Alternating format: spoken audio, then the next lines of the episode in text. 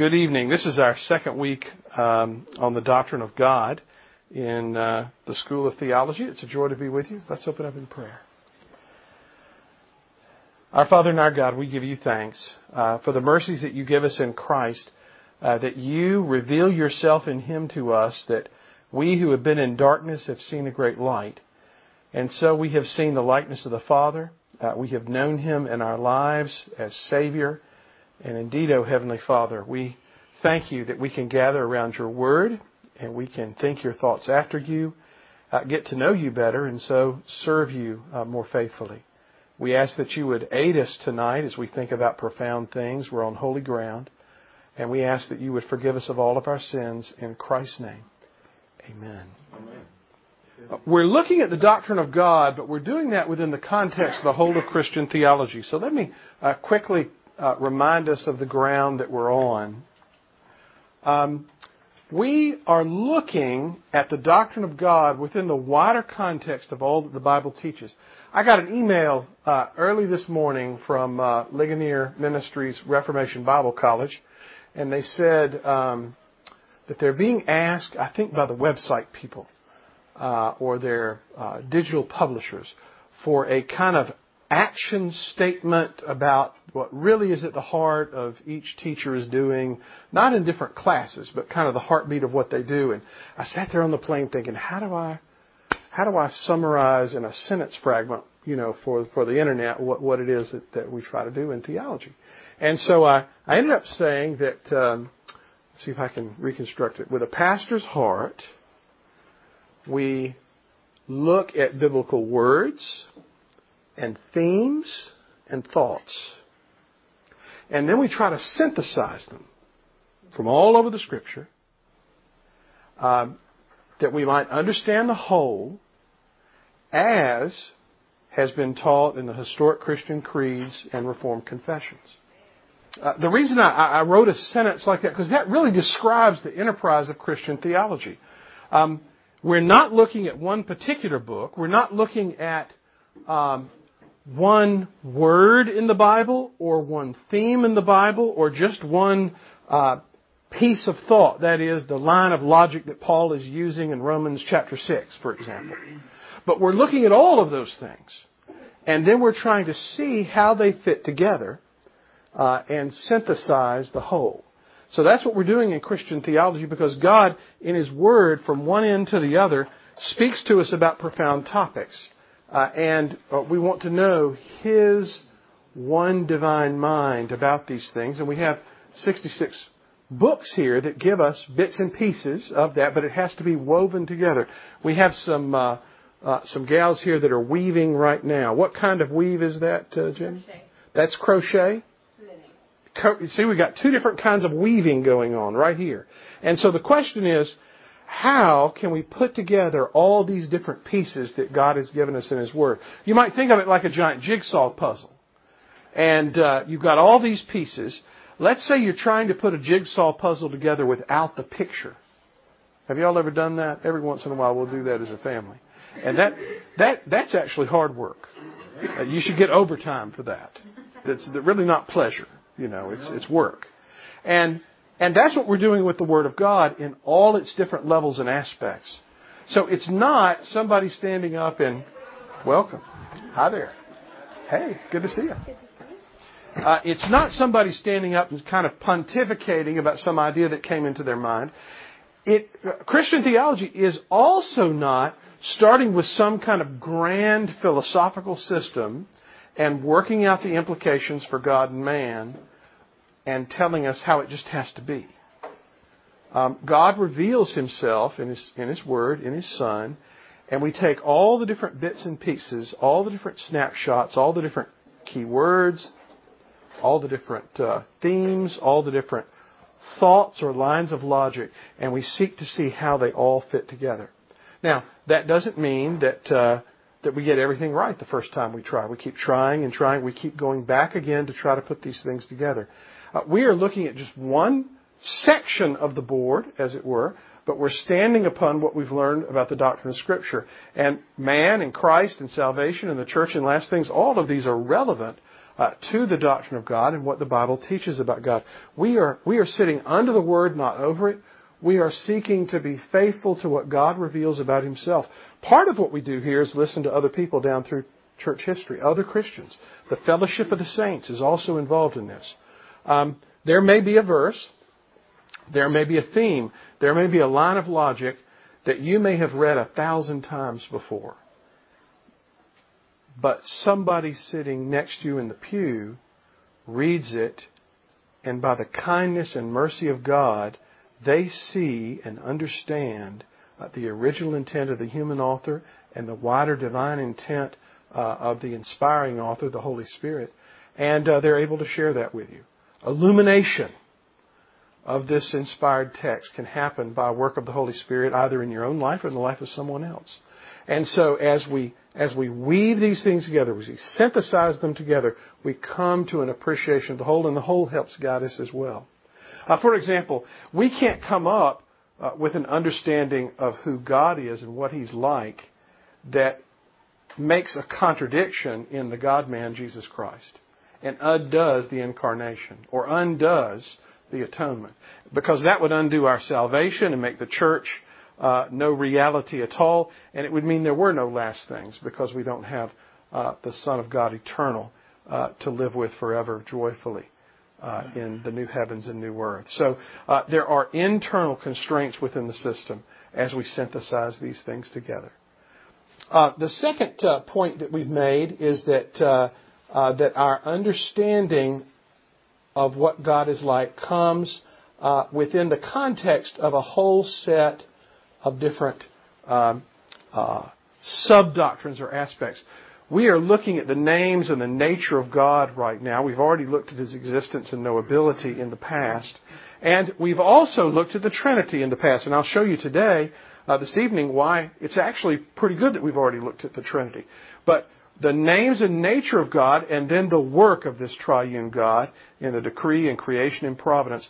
All of these things uh, fit together under the broader umbrella of the doctrine of God. It's just like when you're talking about the doctrine of Christ, you have his person and you have his work. The, the, the whole breaks down into two major parts. The person of Christ breaks down into three major parts his divinity, his humanity, and then his unity, how those two natures fit together uh, in his uh, uh, one divine person. And so uh, the work of Christ also has different aspects. He's our prophet, he's our priest, he's our king.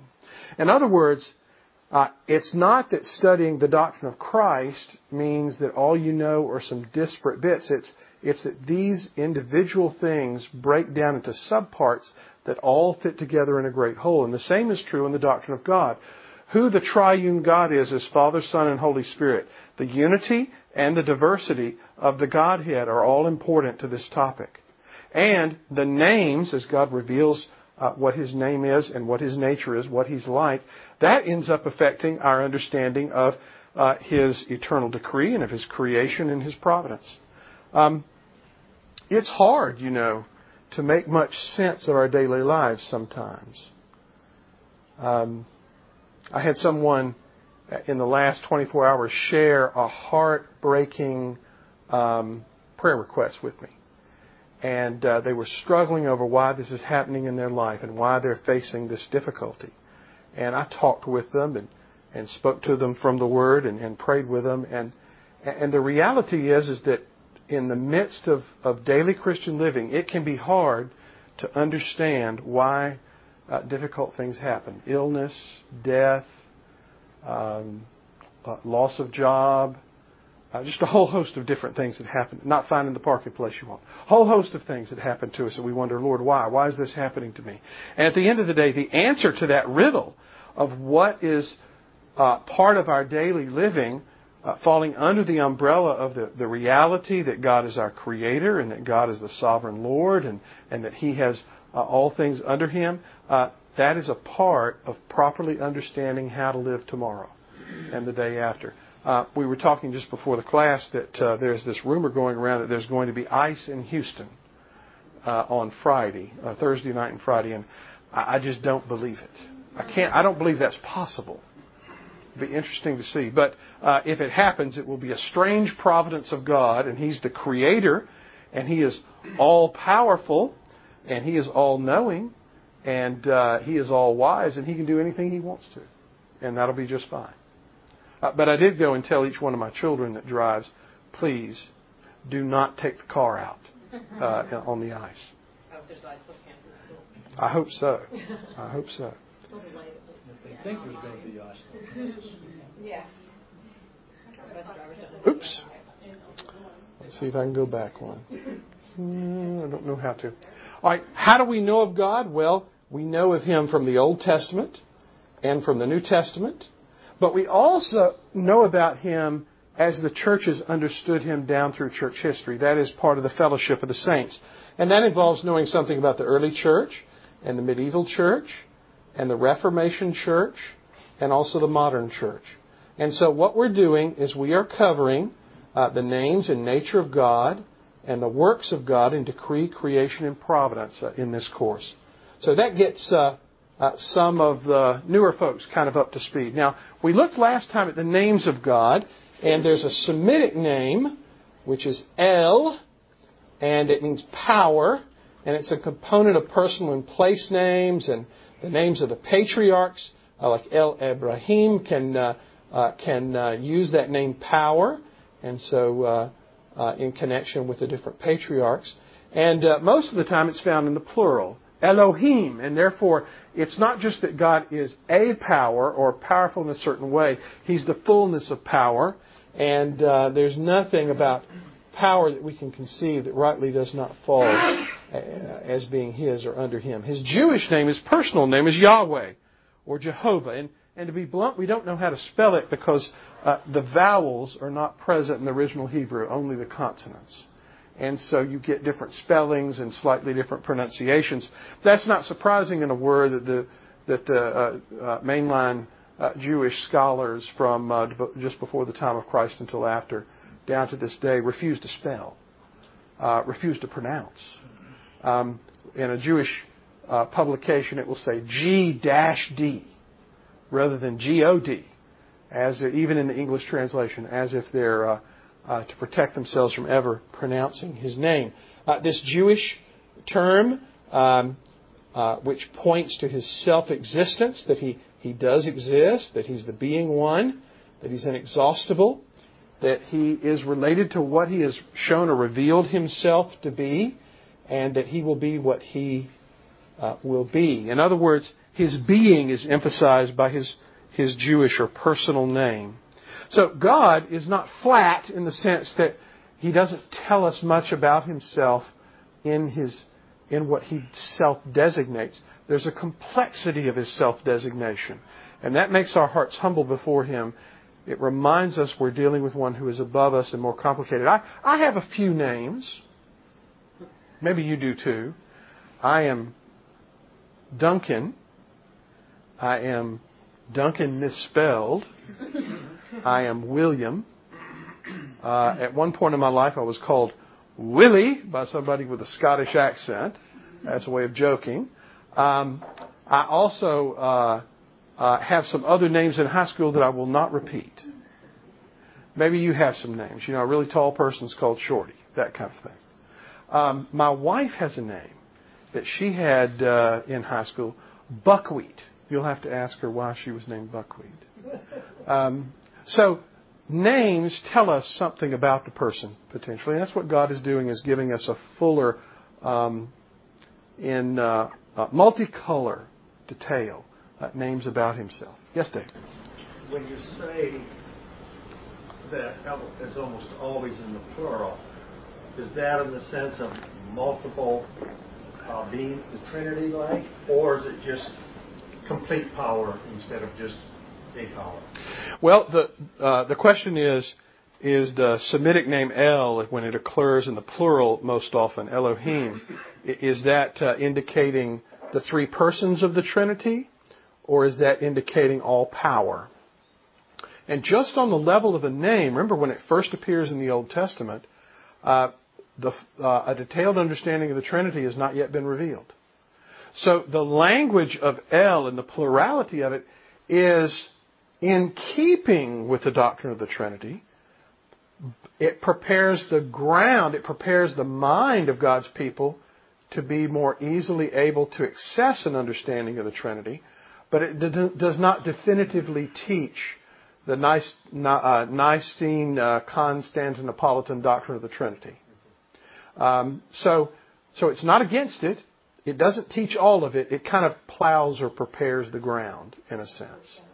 It foreshadows is not a bad term there, um, but it's a it's a uh, it's a shadowy outline at first, and then as more information is added, uh, that uh, that kind of outline gets uh, gets more and more clear. You even have it, for example, in Genesis, let us make man in our own image. That use of the plural, which almost every Old Testament scholar will just say, oh, well, that's just the royal we. You know, it's the royal use of the plural. And, um, well, where do you think that came from? God's our creator. You're indicating greatness by using this kind of uh, plurality of language. And um, I always use the illustration of Margaret Thatcher coming out to the little microphone. We are a grandmother. And the British press was furious because only Elizabeth, only royalty was allowed to say that. Use that grammatical construction. They were very angry with her. All right, so God has revealed himself to us uh, both in a personal Jewish name and also in a Semitic name. Now, what I want to do tonight is to introduce the question who is God? How would you answer that question? Who is God? God is a spirit, infinite, eternal, and unchangeable, being, goodness, power, and several things that I forgot. yes, yes. Now, Jamie, I, I want to say thank you. I want to say thank you. And actually, you have fallen into my trap. That's what is God, which we'll get to in a moment. Who is God? Our Heavenly Father and Creator. All right, now we're moving in the right direction uh, as the first step. He's our Heavenly Father. Who else is God? Creator. The eternal Son of God, the second person of the Trinity. Who else is God? Creator. The Holy Spirit. Uh, the Holy Spirit who is the Creator, the Creator Spirit. So, Father, Son, and Holy Spirit, all three persons, all share the, the one divine essence and numerical identity. So, the one thing which is divine essence, each one of them possesses. God is uh, reveals Himself that He is God the Father, God the Son, and God the Holy Spirit. And so, if you want to answer the question, who is God? It's God, the triune God, as He's revealed Himself. It's not Baal. Uh, it's not Jupiter. Uh, it's not uh, uh Mars or some other uh, god in the in the Greek or Roman panoply. It is the triune God, and uh, it is a very proper thing to refer to the triune God through the incarnate one, the Son. He is He is the incarnate Son, and He teaches and reveals to us His heavenly Father. That's who God is. And that's why it was helpful to first study the Trinity. Uh, it actually is not the done thing in Western Christianity. In Western uh, Christianity, you always study what is God first. You think about God philosophically and abstractly, and you answer the question, what character or qualities or attributes um, must God have? And uh, there are different ways of approaching and slicing and dicing that question. But in Eastern Christianity, they have always emphasized the fact that you answer who God is first. There is a fundamental ambiguity to the question, what is God? Because you're uh, kind of talking about God abstractly instead of talking about Him personally. How do you feel when someone meets you, if someone met you for the first time and they begin describing you in um, your attributes or qualities, how, how does that make you feel? They don't speak your name, they don't look in your eye, they don't relate to you personally, they just start saying, well, um, you know, he or she's about this tall, and, and, and this is their hair color, and and their their face is shaped like this, and their you know how they do in a um, how detectives do with a witness who who saw a, murder or a crime scene, and they want to know. They want you to go and look, and they'll put different glasses on the picture in different size and shapes, faces and hair and color. And it's very sophisticated until you get that uh, FBI composite picture that they put out. It's a little impersonal. As a matter of fact, it can get downright offensive as the person begins describing different aspects of us uh, in our body or even in our soul. Well, she's got a little bit of a temper. Rather than speaking of you personally and by name and in something of the most fundamental relationships that you enjoy in your life who your family is, um, what community you live in, who, who your church family is, who your neighbors are. That kind of personal approach is along the lines of who rather than what. And the Eastern Church, I think, is um, uh, they're on to something there. The difficulty that we have with our Eastern Church uh, friends and brothers is that uh, um, oftentimes, however, in in trying to figure out how to talk about the Trinity, they start with a father and then try to derive the other two persons. And it inevitably, historically, has tended towards a hierarchialism. And so they'll talk about the Father, and then they talk about the Son and the Spirit, but you come away with a strange feeling that the Son and the Spirit are inferior beings to the Father. And are they always depicted in their icons as the Father on top of the triangle and Yes, there's a they have a very particular understanding of how the Son and the Spirit, on the level of person, um, relate to the Father. And it's not just that this is a relationship from eternity past; it's some ongoing, um, eternal in the sense of continual aspect of relation. And that's a later development among Eastern Church fathers that was not embraced uh, by the early Cappadocian fathers um, that are appreciated in both the East and the West. It was John of Damascus and some, especially Gregory of Palamas in the Middle Ages, who came up with this idea of of uh, uh, the Father having an internal ontological, what I would call superior relationship to the Son and Spirit, and and that kind of mentality is just not not really Trinitarian from a Western standpoint, and it, and it opens people up to kind of a hierarchialism. So I, I find it a little surprised that that you get the kind of strongman governmental model and uh, tenacious, almost monar- monarchical kind of ideas uh, in the cultures and countries where Eastern uh, theology, Eastern Orthodoxy tends to dominate. There is a connection between Putin and the Russian Orthodox Church that's very deep and very profound. Yes. When we were in Alaska in the fall, uh, we visited uh, St. Michael's in, in Sitka, and uh, we were told there that had the uh, the reformers known about the Eastern Orthodox Church and what they believed, they would never have had to been a Reformation. Well, that's actually a very that's a very interesting thing you bring up because the reformers did know about the Eastern Orthodox Church. And it was Melanchthon in the Lutheran movement who translated um, the Greek, some of the Greek church doctrinal statements into German. And he did so, uh, how shall I say it? Well, every interpreter, translator, faces questions about what word to use to translate the document.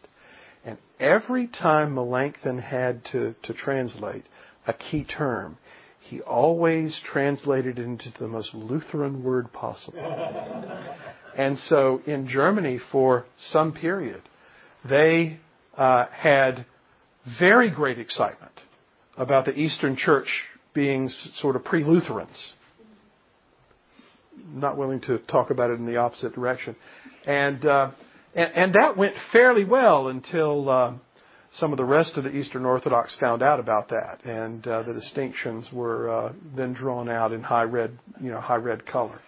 Um, but there is there is a grain of truth that actually among ecumenical discussions between the Roman Catholic Church and uh, uh, the Eastern Orthodox Church and the Reformed Church, and I'm using these terms with their broadest, the Reformed in the broadest kind of construction, where uh, agreements on the doctrine of the Trinity have been able to be derived have been between the Reformed and the Eastern Orthodox.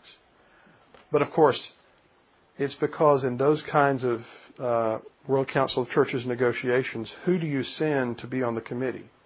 Well, the Reformed Church sends its most, most Eastern Orthodoxly minded guy because he's interested in that.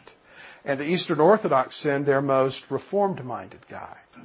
Uh, the guy that I did my PhD studies on, T.F. Torrance, uh, he was the, a major Reformed representative on such commissions, and, and they ended up writing three volumes of work and, and made enormous progress in, uh, uh in trying to reconcile some of the differences. Uh, the, problem was was that the commission came. Uh, they ended up moving to a theological idea that none of their churches held to. You know, it was a little compromise. When it comes to the doctrine of God, though, I mean, the Trinity, is there really any uh, major differences between the Reformed position and the Roman Church? Uh, you would be surprised. You would be surprised because, again, the detail down which, uh, as you begin breaking it down into smaller and smaller parts, even within the Reformed confessions, you have a degree of diversity on this. The Westminster Confession of Faith um, let me, I'll, I'll do this Socratically. So if I hold up the Westminster Confession, hmm, gee, I have a copy right here. Here's a copy of the Westminster Confession in larger and shorter catechism, uh, the original British edition. Um, so do you think that the Westminster Confession is a very detailed document or a very minimalist document? Well, how would you answer that? It's slightly in between. I mean, it's short enough so you can read it in one or two sittings. So it's not expensive. I mean, obviously, holding it in your hand, it's not volumes long like other systematic theologies. Now, once the shelves are in and we have officially moved into the new office, I could I could go and just reach for it at the break and bring it to you. But there is a copy, a Great Commission publication copy, uh, the joint publishing uh, agency that the PCA and the OPC own together. There's a copy of just the text of the Westminster Confession, not the scripture notes, just the text and uh, it's used and, sold and handed out all around the world. 15 pages. It's not that long. Um, yeah, it's published in the back of the hymn book. You see, it's all the scripture footnotes that are in smaller print that take up so much of the space. And the catechisms, now, you know, catechisms have a certain rhythm to them, a certain, almost certain rhyme to them, and, and uh, they take up some space.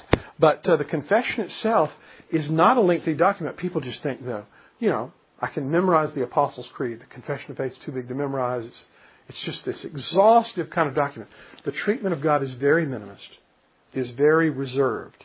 And the reason why is because they're trying not to say too much. They don't want to lay too much of a burden of detail.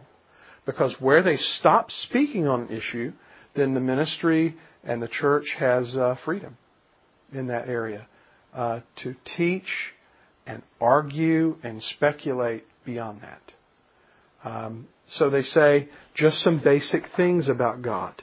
Um, for example, in the, in the Confession of Faith, the chapter on of God and of the Holy Trinity, the second chapter, right after the chapter of Scripture.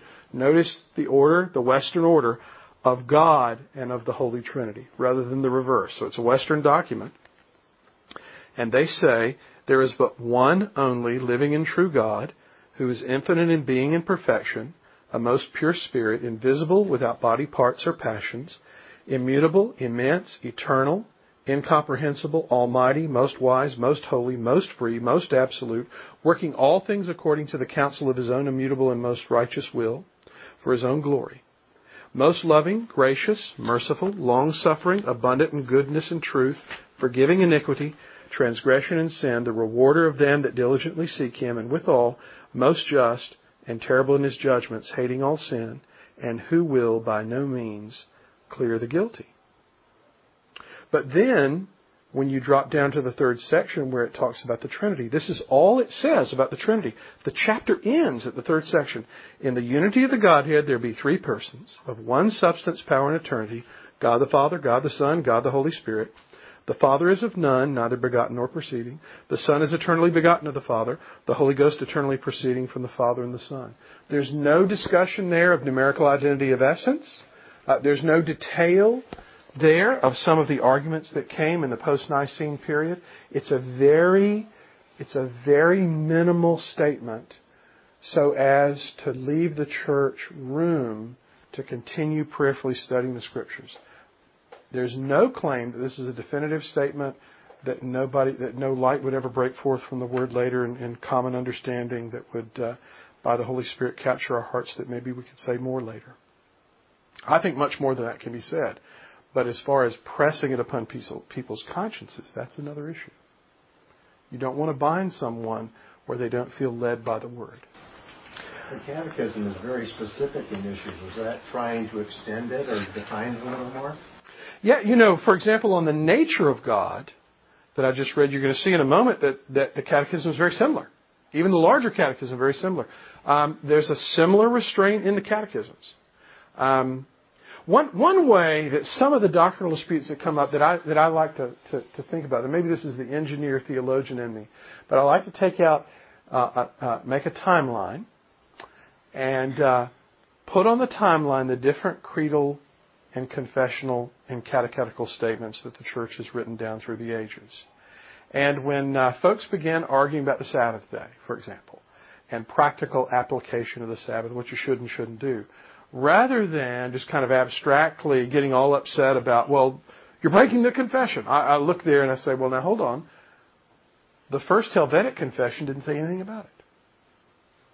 The second Helvetic confession does. So what we're doing is we're having a we're having a developmental discussion or dispute among different brethren that it's really are we going to follow the first Helvetic or the second Helvetic on that issue. So it, it helps temper our understanding of some things.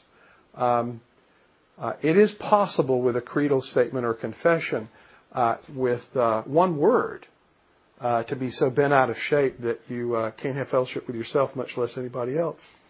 One of the most uh, one of the most liberating statements that Dr. Douglas Kelly, dear brother and mentor, made to me before I ever met him face to face. We we talked on the phone. It was my tele- conversations with him on the phone that led me to Reform Seminary as a student. And uh, as we were talking about these things, at one point he said, in his great Southern accent, he said, "Duncan," he said, "I, I don't mean to to disappoint you, but I don't agree with my wife on everything." Caroline's not right on everything she thinks. you see, we we um, uh, we can still live together in peace and love and aid and encourage one another in our Christian walk, though we have uh, slightly different understandings of things. There's a practical nature to this that comes in. Sometimes differences are so large that it just becomes impractical to work together. It's like tires on a car. You know, not that I would ever do this, but if times got tough, you know, you don't actually have to have four of the same size tires you can put two on the front that are a slightly different size than two on the back, and you can still go 30 miles an hour down the road. But if the differential gets to be too great, um, if you put four different tires on the car that are radically different sizes, then where do you end up? You end up on the ditch on Gaston Road. Do you know Gaston Road? There are more people on uh, Saturday night who end up in the ditch. I'm trying to understand this cultural phenomenon. There, there's something, there's some other factor besides besides cars and night that are involved in that. Lack of light. Yeah, lack of light. That's what it is. Okay. So who is God? The triune God. God the Father, God the Son, and God the Holy Spirit. But what is God is the classic question. That that is what the larger catechism, question number seven, asks. What is God. And if you don't realize that that who is God is answered by the Trinity, then what is God can be a very disturbing question. What? What do you Hmm, what is God? That almost sounds in, insulting to God. What is God? It's like God's a thing. God's not a thing. He's three persons God the Father, God the Son, and God the Holy Spirit who share this one uh, undivided divine essence. What is God? Well, there's the, the fullest um, catechetical answer of which I know. God is a spirit, in and of himself infinite, in being, glory, blessedness, and perfection. All sufficient, eternal, unchangeable, incomprehensible, everywhere present, almighty, knowing all things, most wise, most holy, most just, most merciful. They were having a sale on mosts when this was written in London. Gracious, long suffering, and abundant in goodness and truth. That's the most comprehensive catechetical uh, answer uh, within the Protestant church of which I'm aware. But that question, what is God, is very complicated. There are sub parts to it. God is a spirit, is the first sub part of that catechetical answer. What does it mean that God is spirit? I mean, that's actually just a quote from Jesus who, when he's talking with a woman at the well, he says, God is spirit, and those who worship him must worship in spirit and in truth. What does it mean that God is spirit? Is it a Scooby Doo term? Which means that God is woo! You get that kind of funny, moving, ghosty kind of little outline on the screen? God is spirit. It means there's, there is no material uh, part of it. Now, you see, you have just answered in the profoundly historic Christian way. You have just done something that, that you didn't even realize. You answered the question, not directly but indirectly. You have just told us what God is not. He's not one who possesses a physical body. Uh, the confession gives us a little more detail. He's not. He's without body parts or passions. Okay. Now, that means he doesn't have material substance. He is incorporeal. All right, we'll come to that. We'll come to that. We're just talking about the fact that he's spirit, and so he has no body. Now, this puts us in a radically different quadrant of the universe from our Mormon neighbors. The Mormons believe, quite genuinely believe, that God the Father, God the Son, and God the Holy Spirit are three individuals who possess bodies that have now become glorified. And that, that they have a physical nature. And it's why in, you know, again, you always get a difference between official religion and folk religion in any circle. Okay, I don't care whether it's Methodist or Buddhist or Presbyterian or Mormon, um, uh, no matter what it is, you always get a differential between the official religion and the folk religion. And in uh, Mormon folk religion, if God the Father has a physical body, hmm, guess where Jesus comes from? You see, you get these overtones. Didn't God live on another planet too? Well, yes, uh, if uh, if you are able to obey sufficiently, then you can progress and you can become the God of your own planet. It's a, it's a polytheist works religion. Um, and the guy who has the most money and the best suits and the most wives wins. Okay? So, God as a spirit is a radically different state, statement. He has no corporal aspect. Now, that doesn't mean that corporal, uh, that the physicality is somehow evil. That kind of Greek philosophical notion is not at all a part of Christian thinking. And how, do, how are we absolutely sure of that? There are two ways we're absolutely sure of that. Jesus had a body. yes, the incarnation. Okay? God takes on flesh. God the Son takes on flesh and dwells among us. And John, who is his closest human friend, says, if you deny that Jesus came in the flesh, you're the Antichrist. So he's pretty serious about it. And there's one other way we know that the body is not evil, per God se. created it and called it very good. Yes, and he created it in his image. And, and it was called good and then very good. Because all of creation together was very good. And so body is not bad. Now, I, I have news for you. Um, depending upon the background that you've come to, you may have a little more or a little less trouble uh, getting that uh, into your head and into your heart. Um, uh, my uh, uh, the majority of my family background is Scottish, and that means I have a very difficult time with all this body stuff. We're from a very northern climate. We wrap ourselves in uh, all sorts of things.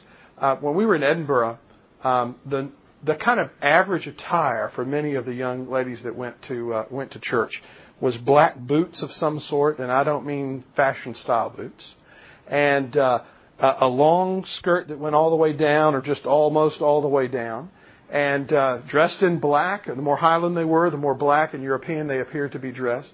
And uh, my wife and I uh, came back to in the family. We came back to uh, Jackson, Mississippi, and we drove up into the parking lot of First Presbyterian Church, and it was uh, November or December, I guess.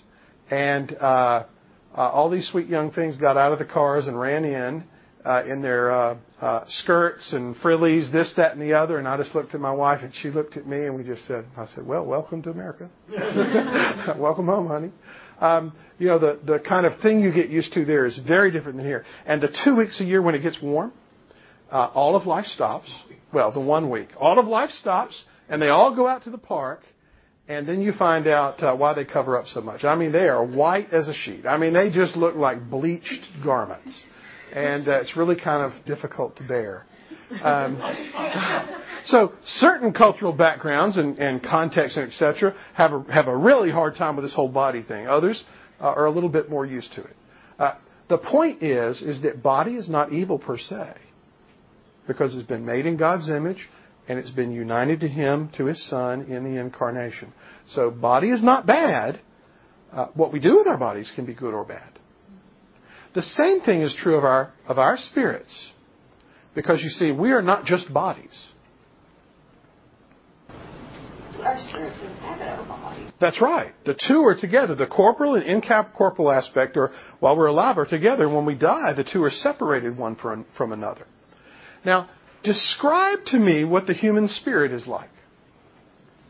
If you were trying to describe the human spirit of someone else, what are the kinds of language that you would use? Eternal. Well, hold on to that one. We have to be very careful because that word's ambiguous. Because only God is eternal. If you mean um, both having existed always in the past and before the past and always existing in the future, I think what you mean is, from this point, keeps going. Yes. Yeah. But talk to me about the human spirit. What kind of qualities do human spirits have? Well, it seems to me when Jesus came to the apostles uh, on the water, they thought he was a ghost. Was this their concept of the spirit? Is, is a ghost? Yeah, I think they had a little Scooby Doo in their minds too. Yeah. Uh, remember, at that period, they were very fascinated with angels, um, speculatively so. Now, I mean, let me be very clear with you. Um, I'm very fascinated with angels. Um, it may be that I have seen angels in my lifetime. Um, we won't talk about that because I'm not going to speculate to y'all.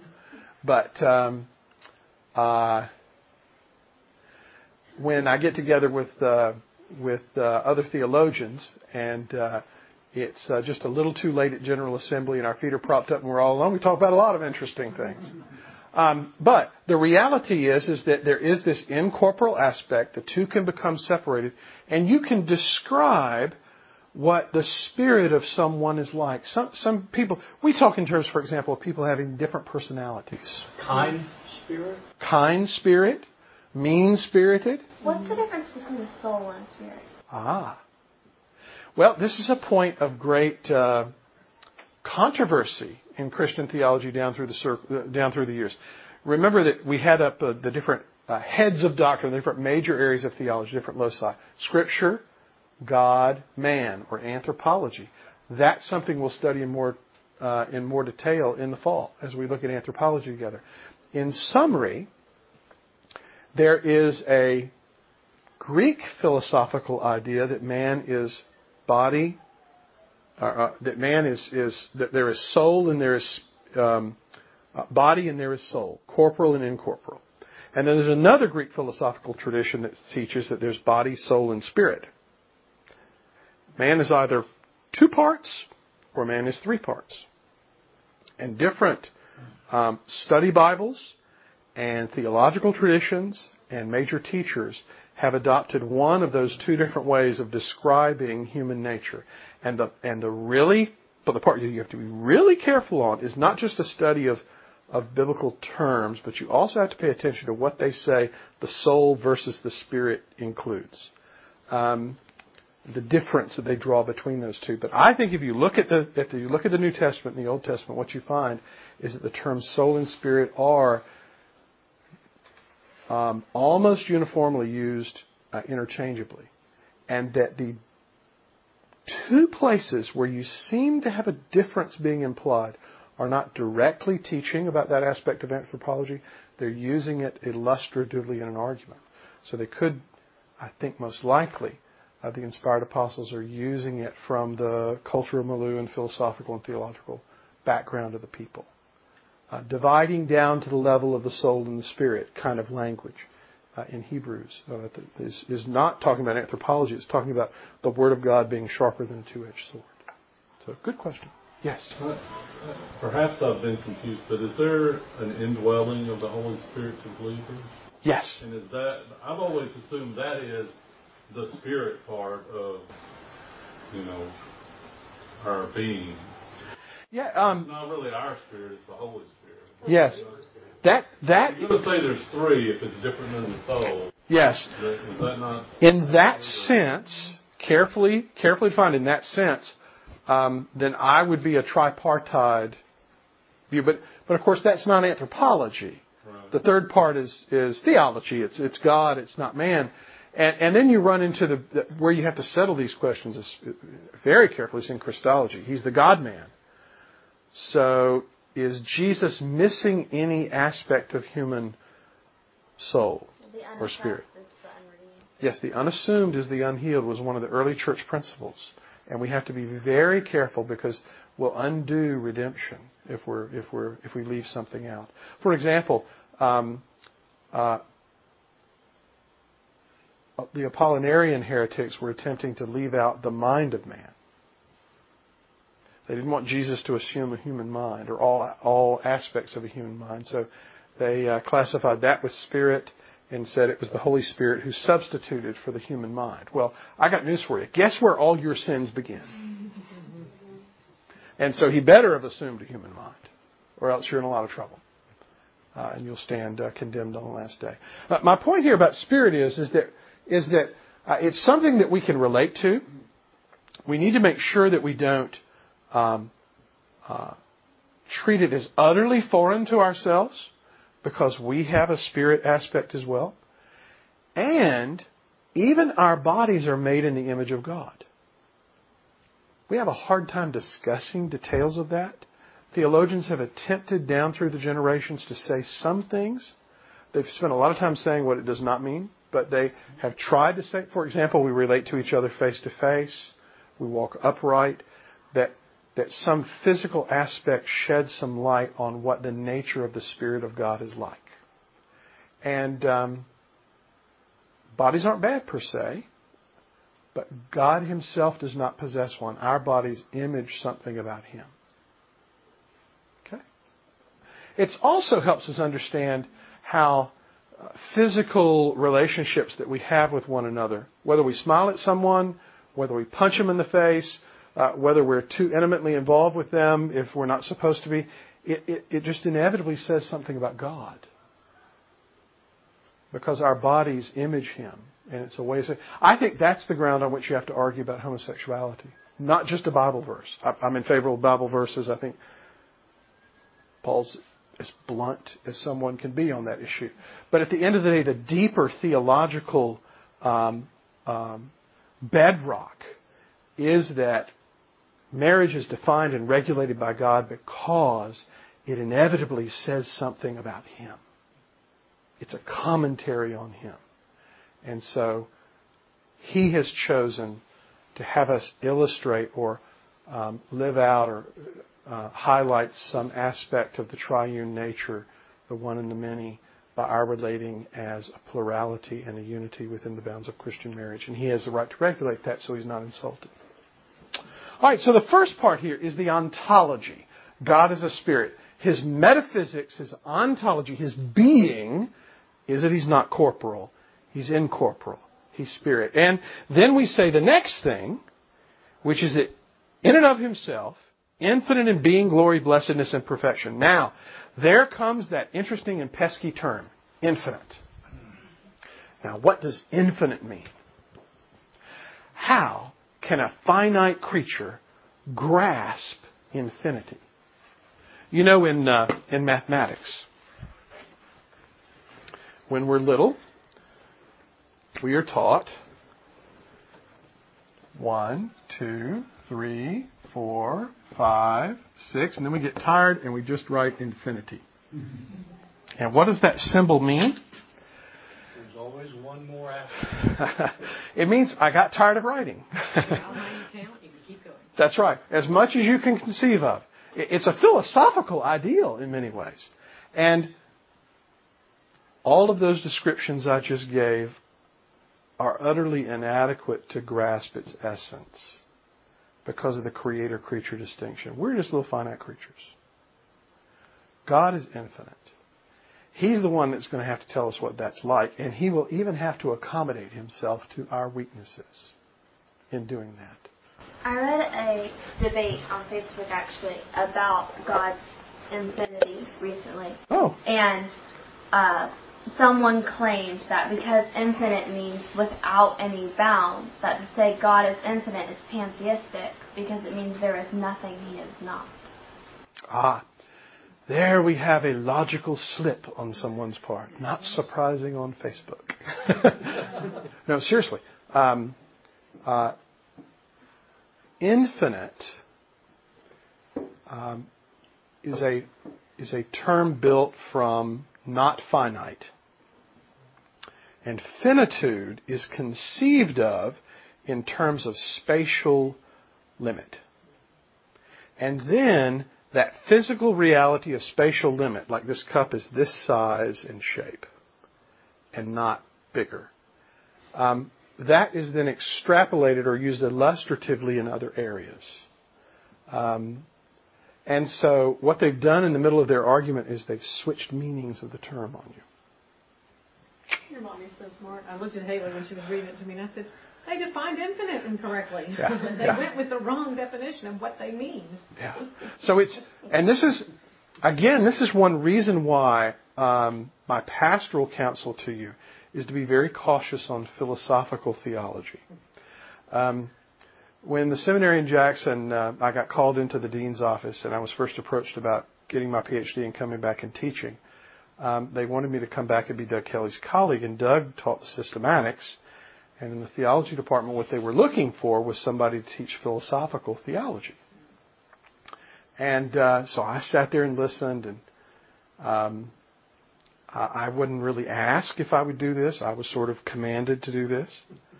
And uh, Dr. Kelly um, uh, he's a man of great prayer, and he he would he had a had a gesture that he would make. He would he would always wear a Scottish tartan tie, and he would roll it up, and then roll it back down as he talked about something important, whether it be in faculty meeting. I'm surprised he didn't do that while he preached. But uh, there he was sitting, and he was rolling it up and rolling it down. He said, "Now, Duncan, I've been praying about this for six months. It's an it's an answer of the Lord to my prayers. It'd be a sin for you to delay and say yes. he basically said, You don't need to pray about it. I already have. Just say yes. And over dinner that night, uh, uh, we were invited, Shirley and I were invited over to the Kelly's home. And um, you have to understand Dr. Kelly in, in, in food. Uh, he was raised in eastern North Carolina on a farm. Uh, his family farm had been in the family since before the Revolution. They I think they were loyalists, actually. Shows you how conservative he was. But uh, um, he was a meat and potatoes kind of guy. And um, one day, our dean, who was from Philadelphia, uh, ended up getting in an argument with him about food. And uh, Allen Curry looked at him and said, Doug Kelly, when did you first eat pizza? and Doug said, Well, we were meat and potatoes people. When did you first eat pizza? And he said, Well, it wasn't until after I married Caroline that I had pizza. he was not a man to try new things, you know. And uh, uh, Dr. Kelly uh, was one who uh, quite emphasized that uh, uh, a biblically derived understanding of God and and of uh, every aspect of theology is what we needed, not a philosophically derived one. So uh, we were invited to their house for fondue that night. I, I didn't know Dr. Kelly knew how to eat fondue. It was great. and uh, one of the questions over dinner was, "Well, this is great, and I feel really honored, but you know, I don't really believe in philosophical theology. and I certainly don't want to go and study it for four years. And he said, it's not a problem. Just, just go study good Scottish theology. Everything will be fine. And uh, it, uh, that uh, prophecy turned out to be correct uh, in the Lord's kindness. So we have to be careful with words like infinite uh, because they can become, um, there, there can be mission creep in their meaning. People can shift meanings around very subtly and fool themselves. That's the thing you have to realize. They fool themselves, not just someone else. Now, this is the ontology statement about uh, the nature of God, what He's made up of. He's spirit. Uh, but He's infinite in being, glory, blessedness, and perfection. Now, the whole idea of a, of, of a, of a ghosty kind of limited spirit in the, in the uh, Scooby Doo kind of fashion this second part of the catechism blows that away because whatever kind of spirit he is, it's got to be infinite. Because not only is he infinite, he's also spirit. Not only is he spirit, he's also infinite. These two statements about God modify each other. Both are true about him. We can't exclude one. They both go together. And Oh yes. Oh yes, but you see, this is an ontological statement, which is a being statement. So he's infinite in his being, therefore he's infinite in his spirit. And he's infinite in his glory, blessedness, and perfection. Hmm. That means he's infinite in everything. But it does not mean that inanimate objects are part of God. Correct. There is no place where God is not, including inside trees, but that doesn't mean God is a tree. He's the Lord and Master and sovereign over the tree. He called it into being, He placed it exactly where it is, and He is ruler and governor over it. But that doesn't mean He is a tree. So pantheism is not the proper conclusion from infinity, because that would be to, in effect, deny the created order. Uh, there's another kind of sept called panentheism, but you can look that up on there. Well, we still have we still have trouble, I think, in in thinking about God in in terms of the way the picture of Mike, that Michelangelo had up there of God creating man. Yeah. We still kind of see the, the grand old man of the universe. Yep. Yeah. Kind of Santa Clausy looking, really. Yeah. And if it's Eastern Orthodox, he looks like Jesus. It's closer than Santa Claus. There you go. It's hard to get your mind around an infinite God. It is because you see, we're in the lower circle. We're in the created order. We're finite, and there we. And whenever we start from our finite world and universe, kind of speculating or philosophically speculating about what He's like, it always leads to trouble. You know, that, that little uh, infinite sign, Boobies on here, kind of looks like an ant. You know, ants. We are. We're just little old things compared to him. Yeah, I, I can remember back in my, you know, going back to my ninth grade geometry class where, you know, they said points and segments and lines and it just went on. I mean, just sort of, I got to think about that, it just sort of blew me away. Blows you away. It really, Yeah. you Yeah. can't get there. They have you draw a parabola, and you go, well, where does it end? Well, it doesn't. It keeps going. Yeah. Now, the third part of the catechism answer is also important. Here we have the perfections of God. being listed. Now, I wish I'd had the time to put these in some kind of really highly organized charts. So I'd look more like an engineer to you, but we have a three part breakdown. And, and the point here is, is that everything listed here, you can pick it up by the most, most, most, most, most. You know, um, he is infinitely sufficient. He is infinite with regard to time. He is infinite with regard to his own stability. He is infinite with regard to um, complexity. He is infinite with regard to location. He is infinite with regard to power. He is infinite with regard to knowledge, wisdom, holiness, justice, merciful or mercy, grace, long suffering, and uh, uh, also in goodness and truth. He is infinite in all these things. And what that means is, is that somebody who comes along and picks out one of these things that they really like and exalts it to be more important than everything else and makes everything else about God fade from the scene, that's a problem. Because God is infinite in all of these things. You see, we could also say uh, that He is most loving. And it, would, it was very popular at the beginning of the 20th century, end of the 19th, beginning of the 20th century, to say, God is love. Brotherly love. The fatherhood of God, the brotherhood of man. You know, there's a lot of that theology coming back in some evangelical circles today. I was listening to Sandra McCracken coming back from uh, from Bush Airport. I'll have to look for it at the break because we need to take a break. And there is one of her songs that I just love. Builder, um, uh, there's a, there's one of her songs that I just love, and it's got a universalist overtoned set of lyrics at one part, and I bet she doesn't even realize it. Um, talks about God being close to her, the friend of lovers.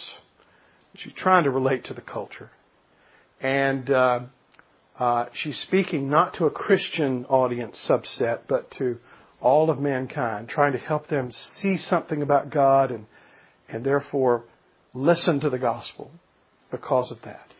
And she talks about, uh, in the song, talks about God uh, being the friend of lovers and uh, uh carrying us all in our grief. And I got news for you God does not carry the reprobate in their grief. Their grief is a tool that God uses in order to give them another chance to come to Him and to humble their hearts before Him and to deepen their guilt before Him if they will not come. Uh, we have to be very careful, even in the finest of evangelical circles. People will slip in this area and latch on to some attribute of God that is most in keeping with their own culture. Now, I'm not quite sure what uh, I'm not Tim Keller, so I can't tell you, I can't exegete the culture properly and tell you exactly what the latest wave of this and that is. And of course, what's happening in Manhattan only bears pale resemblance to the really important things like what's happening in Texas. But ten inches of snow. Yeah, that's right. So the the question with all these, what is it that would maybe appeal to you, maybe be a temptation to you to pull out and exalt and turn into its own idol, make every other attribute of God go away. Maybe it's wisdom. Maybe you want to be wise. Now, wise doesn't mean all knowing. That's a little different. You can have all knowledge in the universe and not be wise. Wisdom is not only knowing things, but knowing what to do with it. Knowing what to do with that knowledge. I just admire people that are wise. They can give great advice. Yes. When I wasn't reared in the church, so when we teach catechism, is it evidence that this is insufficient to describe the nature of God? I mean, is that part of the teaching when we teach it? One one of the problems with lar- here I'm going to uh, get on heretical ground. Catechism, it's us and our vocabulary. Yes. Cannot describe the nature Yes. of God. I think that's most clear when you're looking at the original text which Parliament and the church demanded have the footnotes. Because the biblical text underneath, behind each term, opens it up for us and helps us realize, okay, I'm dipping my toe in an ocean of truth. When I strip the footnotes out to put it on, a, on an overhead slide, it, it just looks more compact and and uh, neat and under control than it really is, if I can put it that way. Um, but pick one of these terms. Let's just play with it for a little while. Jim, which one? Which one of these terms or ideas? I, I, I like wisdom. All right, wisdom. Yeah. You see, we can take the idea of wisdom and we can focus upon the idea of God being wise. And if we begin to construct and develop our understanding of wisdom, and if He's infinitely wise, and that, that must all be a part of who He is. But in the process, we can do things like do away with justice. There are a lot of people that are very wise, that are wise as an individual, but they're not very wise when it comes to society or to sets of people or family. They might be able to be wise about, you know, who you should marry or, or what job you should do or Wisdom is not comprehensive. well, it should be. It should be. But at the end of the day, somebody somebody can take a certain abstracted concept of wisdom and lose touch with some of the other qualities. But what you just said is so important. If you if you understand what most or all or infinitely wise is, it will include everything else. But at the end of the day, it's still just our understanding of wisdom. Yes, but whatever wisdom truly is, God is all of that to an unlimited extent, and that must also include knowledge of all things and holiness and justice and might. What I'm doing is saying something here about the qualities of an infinite spirit. It's not that over here God is wise and over here he's holy. He's always wise and always holy in every aspect or quadrant of his being. There's a uniformity of spirit. It's not like fingers, toes, and nose that are different things or, or different aspects of my body manifesting themselves in different places. It's not that he's wise sometimes and that he's holy other times.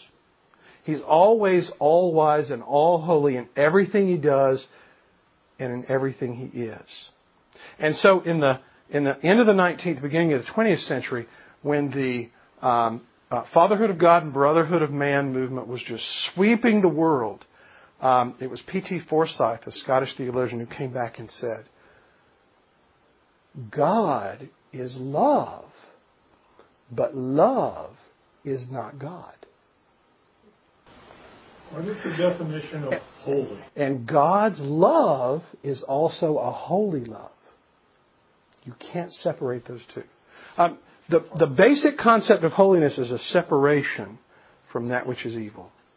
How can you be most holy? Um, you can be holy both ethically and also ontologically or metaphysically. Um, uh, you can be absolutely perfect, but you can also be absolutely high and above us. And the term holy includes both of those. Um, both a relational uh, with regard to um, uh, guilt or innocence, but also relational with regard to level of being or aspect of being. I just don't see how the most. I see how it fits with every other adjective, but not holy, because holy has no. You think you either are holy or you're not holy. holy Yeah, yeah. Like being unique. But, You're talking about God. But most unique, yes. but Yeah. holy, holy, holy, beyond our, beyond Ooh. anything Ooh, that's a good argument. imagine, He is holy. I almost look like If we sing it, if we sing it for Gladys, it will help. Yeah. Holy, holy, holy.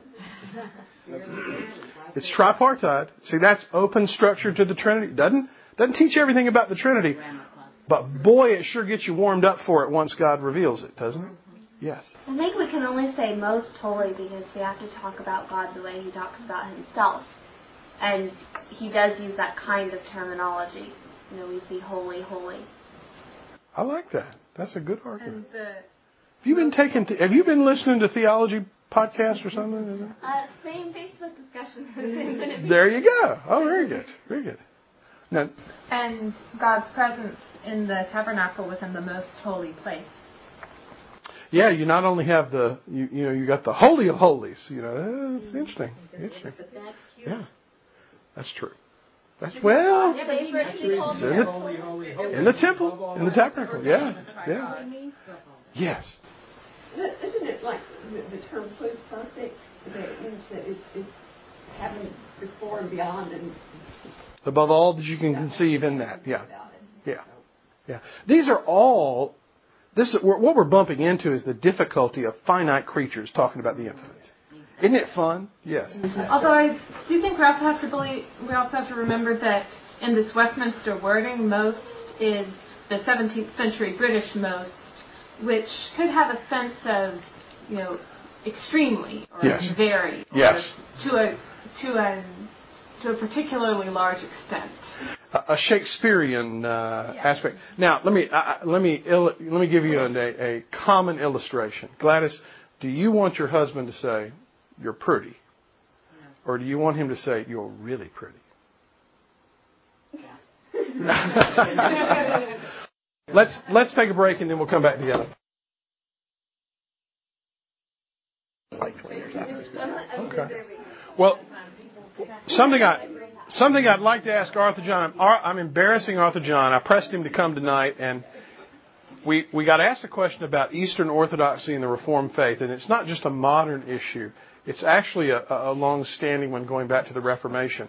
There there's one historic Eastern Orthodox figure uh, who wrote a confession of faith that was published in Geneva that's thoroughgoingly Calvinistic, and uh, the guy got in a little trouble for it back home uh, in his Eastern Orthodox circles. So tell us who this is. Okay, uh, this is the ecumenical patriarch of uh, Constantinople back in the 17th century, the early 17th century. His name was Cyril Lucaris. And anyway, he apparently uh, had had correspondence with reformers inside uh, Geneva. He uh, had corresponded with correspondence with Calvin's successor, and uh, had extensive correspondence. Beza, yeah. Yes, Mhm. and uh, also correspondence with uh, Dutch reformers as well. And so he has this large collection of letters, and they began to discuss all these theological topics. And he began to send all of his priests to go be trained inside Geneva. And um, this led to a new urge to reform the entire Orthodox Church along Calvinistic lines. And he created the Eastern Confession of the Christian Faith, which is not, no Calvinist would like it because it still goes for icons and things like that. But it does go for predestination, and it is clearly Calvinistic. And uh, 20 years after his death, they uh, anathematized him in a uh, synod, and they quickly suppressed that. And now they get really annoyed whenever you mention his name because he's really important, unfortunately. But this kind of thing continues. For example, I was uh, asked to go teach. Uh, Presbyterian Church uh, asked me uh, up in uh, North Carolina, uh, asked me to go teach in Romania, in Bucharest, Romania, at a um, uh, at a college, a Christian college founded by a Korean missionary. And um, I got there uh, to teach Christology, and uh, the the room was uh, maybe three times larger than this. And the layout of the room was there were seats on this side, an aisle, and seats on that side. And I walked in, and everybody on this side was dressed in what I would call kind of normal European style, and everyone on this side was dressed in black, in some sort of religious uniform, and they all had fairly extensive beards. And these two guys were not talking to each other. And um, turns out that the brethren on this side were all Baptist pastors, and the ones on this side were all um, Eastern Orthodox priests. And uh, and they had come to study Christology. And as we went through the person of Christ, uh, we uh, got to the different events of his life. I got to the resurrection and emphasized that the resurrection was bodily. It was a physical resurrection. And there was all this, all this buzz that started on this side of the room. And the oldest man among them said, through a translator, Excuse me, sir, did you say a bodily resurrection? And I said, Yes, the tomb was empty. And they all buzzed with each other. And, he, and then he said, We've never heard this. Now, in their Eastern Orthodox system, there's a level in which that was understandable because they're so much into mysticism uh, and incense and all of that that basic facts of the Christian faith from the Bible get kind of overlooked. Um, over dinner one night, I asked one of the Romanian students, "Tell me what uh, you know. What's your conception of heaven?" And he thought about it for a while, and he said, "Well, our cultural conception of heaven is that you die, and you're on a cl- on a cloud, and your grandmother feeds you soup." That's kind of our conception of heaven. Again, it's not new heavens and new earth. Does she play the piano as well? so While I'm feeding soup. there you go. While you're feeding soup. So, so the point here is, is that is that there's been a lot of interaction between the Eastern Orthodox and the Reformed down through the centuries, in both different directions, and and we bump into the most interesting of things as we interact with them. Um, yes. Just slightly off topic, perhaps. Um, you brought up the concept of predestination, or did. Yes. Um, that was in the 15th, 16th, 17th century. Yes. What was the view of church fathers in the first century? Was that even an issue? We and your, well, your last part of the question is absolutely important, which is was it even an issue? Um, you don't find people writing about things that were not controversies on one level or another. For example, even in the Bible, even in the New Testament, even in the book of 1 Corinthians, for example, you can take that book and outline that book and figure out what the sheet of questions that they sent to Paul from Corinth were. We're having trouble with the Lord's Supper. We're having trouble with spiritual gifts. We're having trouble, particularly with speaking in tongues. We're having trouble with marriage. We're having trouble with the resurrection. And you can just see him going through and answering their practical questions in the pew. And those questions in the pew didn't arise in a vacuum. They all come because of different cultural, philosophical, religious pressures, you know, coming from uh, Greek um, polytheism or coming from uh, Roman government or coming from uh, some aspect of Greek economy or culture or some pressure from Judaism or some other religion. So you can trace the background of those. And um, other than those things, you have kind of passing comments about other other topics, but not clear, direct formulations. Now, if the Apostle Paul hadn't been inspired, then those passing things he makes reference to wouldn't necessarily be tr- important or true. But since he is inspired, they are. And they're in keeping with the rest of Scripture. When we get to uninspired authors in the second, third, and fourth century, there you have to be very careful because they're addressing certain issues head on, like the existence of God, like the nature of God, like the Son in his relationship to the Father, and then the Holy Spirit. Is he personal or is he uh, just some abstract force? So they end up building up an understanding of the Trinity. But very early on, they're not dealing with the topic of, of predestination. They may quote texts in the Bible that uh, uh, that we would use in our arguments for it, but they're not. There's there's to my knowledge in the in the first century, for example, you don't have a have a a church or a uh, an elder or a bishop writing and giving some direct instruction on predestination. Along with predestination is uh, the the the, uh, the, theological concept of, of election. Yes. And, and, the called and elect, and so as opposed to Arminius in his, in his uh, presentation in the, in the 15th century, I guess it was, mm-hmm. the 14th, 15th. Uh, where did that come from? I mean, was, did those did, did those philosophies or theories um, exist back in the first, second, third century? Right. The question is, let me put the question very technically. Was Arminius's understanding of election something that existed in the, even believe in, in the early church? Well, he would. The word is a biblical word, so he had some conception oh, of what that meant. Okay. His doctrine of election Would that have existed in earlier centuries? And the answer is no. It would not have existed in earlier Did centuries. anybody else before him have that that that doctrine, You would have doctrinal belief?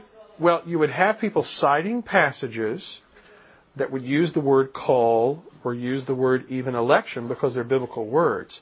But whether they have an organized theology of that or, or not is is something that, that you would you would have great burden arguing. Well, where I was headed was this was the, the whole philosophy of it's my choice. It's all me. I did it. God didn't do it. God didn't call me. God didn't elect me. I did it on my own. That's what I have Baptist friends who tell me. Yeah, that's a how shall I say it tactfully? That's a very Western kind of posture and statement. It's I a very what- democratic. Where did this controversy Yeah.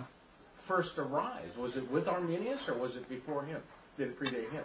Yeah, I mean, you do have some of the medievals making statements on this at, because what they're trying to do is develop a comprehensive theology. But I'm trying to think back about who had a well developed doctrine of election or predestination, and I'm I'm left I'm, I'm left with Can I add just one? sure, yeah, yeah. So, so we build our, and I'm, I'm kind of going to paraphrase the Bible, but we build our understanding with what we know. And Uh-huh. the first century Christians knew the Jewish people were elect. And there was a controversy does this Gentile have to be a Jew to be a Christian? Right, right. So that is a debate on election. In my view, that's a that's a, And- a primitive debate on election. But it's but it's not debating the major issues in Arminius' theology. Because we're Yeah. not there yet. Right. So the question was, was there any concept? And, and their, their concept was, the elect are the Jews. We are the elect. Yeah, I think I think systematically the way I would put it is is that there were questions under the doctrine of the church that had implications for the doctrine of God. But the degree to which people work those out is another question. Would you say that that Calvinism simply Can we parroted close the door? Yeah, sorry. Put simply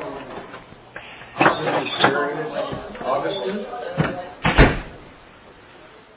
No. No. 'Cause No. I- I- that's what I've had some friends try to tell. Oh, he he he only read Augustine, and that's what he's. That, he's that's what. No, he's the range of Calvin's reading in the Fathers is, is well documented now. Um, uh, he was he was not playing on a one note guitar. Okay. I mean, I have read his. I've read some of his letters where he is quoting and interacting with Hilary, of Poitiers, with the Cappadocian Fathers, uh, with Irenaeus. Irenaeus is one of his favorite authors from the second century. I mean, it's um, uh, that. That is a very um, a very old, narrow line of attack on Calvinism and on Calvin's uh, intellect that, that would be laughed out of academic circles. No.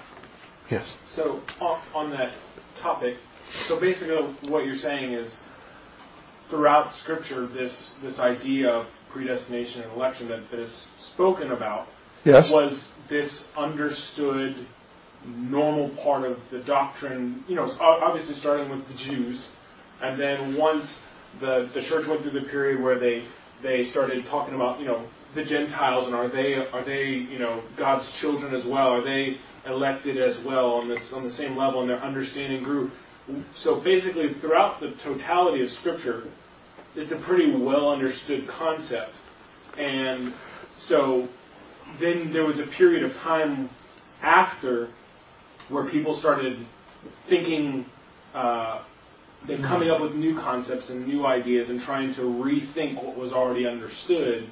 And that's where we get these other sort of, well, this is not really what it's saying. It's really saying this. And that's why you kind of, there was this period where it wasn't really talked about and it was just understood. And then it was, there were these people that started coming up saying, oh, well, this is my view on what it's really saying. So it's kind of a new idea compared to what we see in Scripture. Yes, you, have to keep two things straight. One is is what the Scripture teaches, what the intent of the divine author was on a topic, and that is there, and it's objective and it's real. The individual various human authors that are carried along by the Holy Spirit, their text may say more or less about that topic depending upon uh, the questions they were addressing and how the Holy Spirit carried them along. And their own personal understanding may be more or less developed given where they are. For example, um, Moses' understanding of this issue may not be as highly developed as David's, which would not be as highly developed as, as Paul's. And so there's even um, growth internally in the, in the text itself. But underlying it all is the one divine human, uh, one divine um, author uh, who carries along the human authors, and so it's it's his full understanding and intent that we then down through the ages in church history try to come to a greater and a closer understanding of, and the different cultural, philosophical, historical contexts in which we talk about God, in which we do theology, they make it more likely that we come closer or less likely that we come closer depending upon the topic. And when you're in a first century or in second century context where people are trying to feed you to the lions and crucify you not so that you can die a slow death, but so that they then can um, put uh, um, uh, put oil on you and burn you up and use, use you as a light post at night uh, to be able to see the road. In that kind of context, you don't tend to have as many theoretical discussions about predestination. it's it's di- there are different things on people's minds. Or when you're interacting with a rising Gnostic heresy within the church, what you're doing is you're talking about the existence of God and the basic nature of God. And then the and then when you've got all kind of Trinitarian heretics, you are colliding over whether the Father and the Son are of the same substance or only similar substance. And does he really have a, a, a divine will and a human will, or just a human will? And um, uh, and so then it's later that you get into soteriological discussions that end up focusing that question in the way that uh, Arminius then can give his answer. Uh, you, you oftentimes have academics address the question: Did Calvin believe in predestination? And what they mean by that, I mean, Calvin wrote a tract on predestination, sermons on predestination. Of course, he believed in predestination. But what they mean by that is, is did Calvin have a later Calvinistic understanding of predestination uh, during the time of his ministry in Geneva? And um, the reason why academics love questions like that is you get to write a PhD dissertation arguing different, identifying and arguing different strands of thought and how they relate to one another. Um, the, easier example, the less emotional example for me to use is, is on the doctrine of adoption in, in soteriology, salvation. Um, adoption, regeneration, effectual calling, even the terms justification and sanctification. Earlier in Calvin's life, you find those terms being used in various ways at various times. Later in his life, there comes to be more clear definition of justification and sanctification.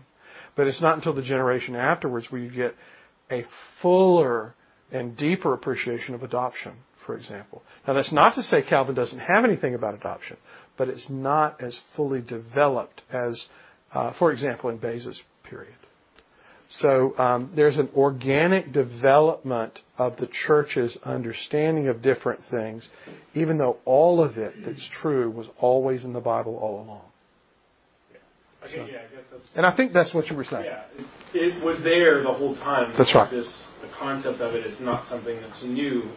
So when when people when they look at it and they're trying to understand it, it's not two new ideas that were come up by people who were way after the Bible was written, who are commentating on what they saw and coming up with a theory, but it's there's an underlying principle, there's a doctrine that has been there the whole time that yes. was held throughout all of the thousands of years. If, if I can if I can put it in most dramatic fashion, God believes in predestination. He has a doctrine. He has a doctrine of predestination, and all we're trying to do is to think his thoughts after him and to summarize that, or some aspects of it. And uh, sometimes we, uh, it's like playing darts. Sometimes you get closer to the center than other times. It's always good to have a lot of patience and grace when you're talking to your friends about it. Oh yes, you know I have uh, I have students all the time. They get on a hair, on a tear, and a hair. They got some idea, and they think it's the solution to all the world, and the whole church will be fixed if they just if everybody understood what I understood, everything will be fine. And what I try to tell them in a very nice way is, thank you so much for that idea. Would you please write that down? And in about 150 years, I'll come back and look at it, and then we'll see whether it's uh, valuable enough for the church to give a lot of thought to. Um, we have to keep our own development of ideas in their proper Christian, historic um, uh, perspective. Devalued that person. Oh, I did. I know it's very much against the modern culture, but uh, story of Josiah, who went back and found the ancient writings, and suddenly people said, "Where are these?" yeah, yeah. And what they understood from those had always been there, um, but because of their cultural, historical, and providential context, um, they lived through darkness of a famine of the Word, so that we might understand why it's important for us to read our Bibles for our blessing and benefit. Y'all been very patient tonight, and I apologize. I am, I'm not nearly as witty or as intelligent as Bob's, uh, uh, as Bob Stacy, and uh, appreciate your patience. Uh, please tell him I gave you candy. There's some, uh, there's some there on the uh, kitchen on the way out. That's right. He shared with his Sunday school class last Sunday the fact that nowadays teachers not only have to be good at teaching, they also have to be very entertaining to keep the attention of their students. That's right. We, li- you've been very we live in a TV generation. Let's pray together. Heavenly Father, we thank you for your mercies. Uh, and we ask that as we stick our toe in your infinity, uh, that you may help us to have an appreciation uh, for what you have done in adding human nature to your Son personally. That the infinite came as the finite one. It blows our minds, but we thank you for him. And we give you all the glory in Jesus' name. Amen.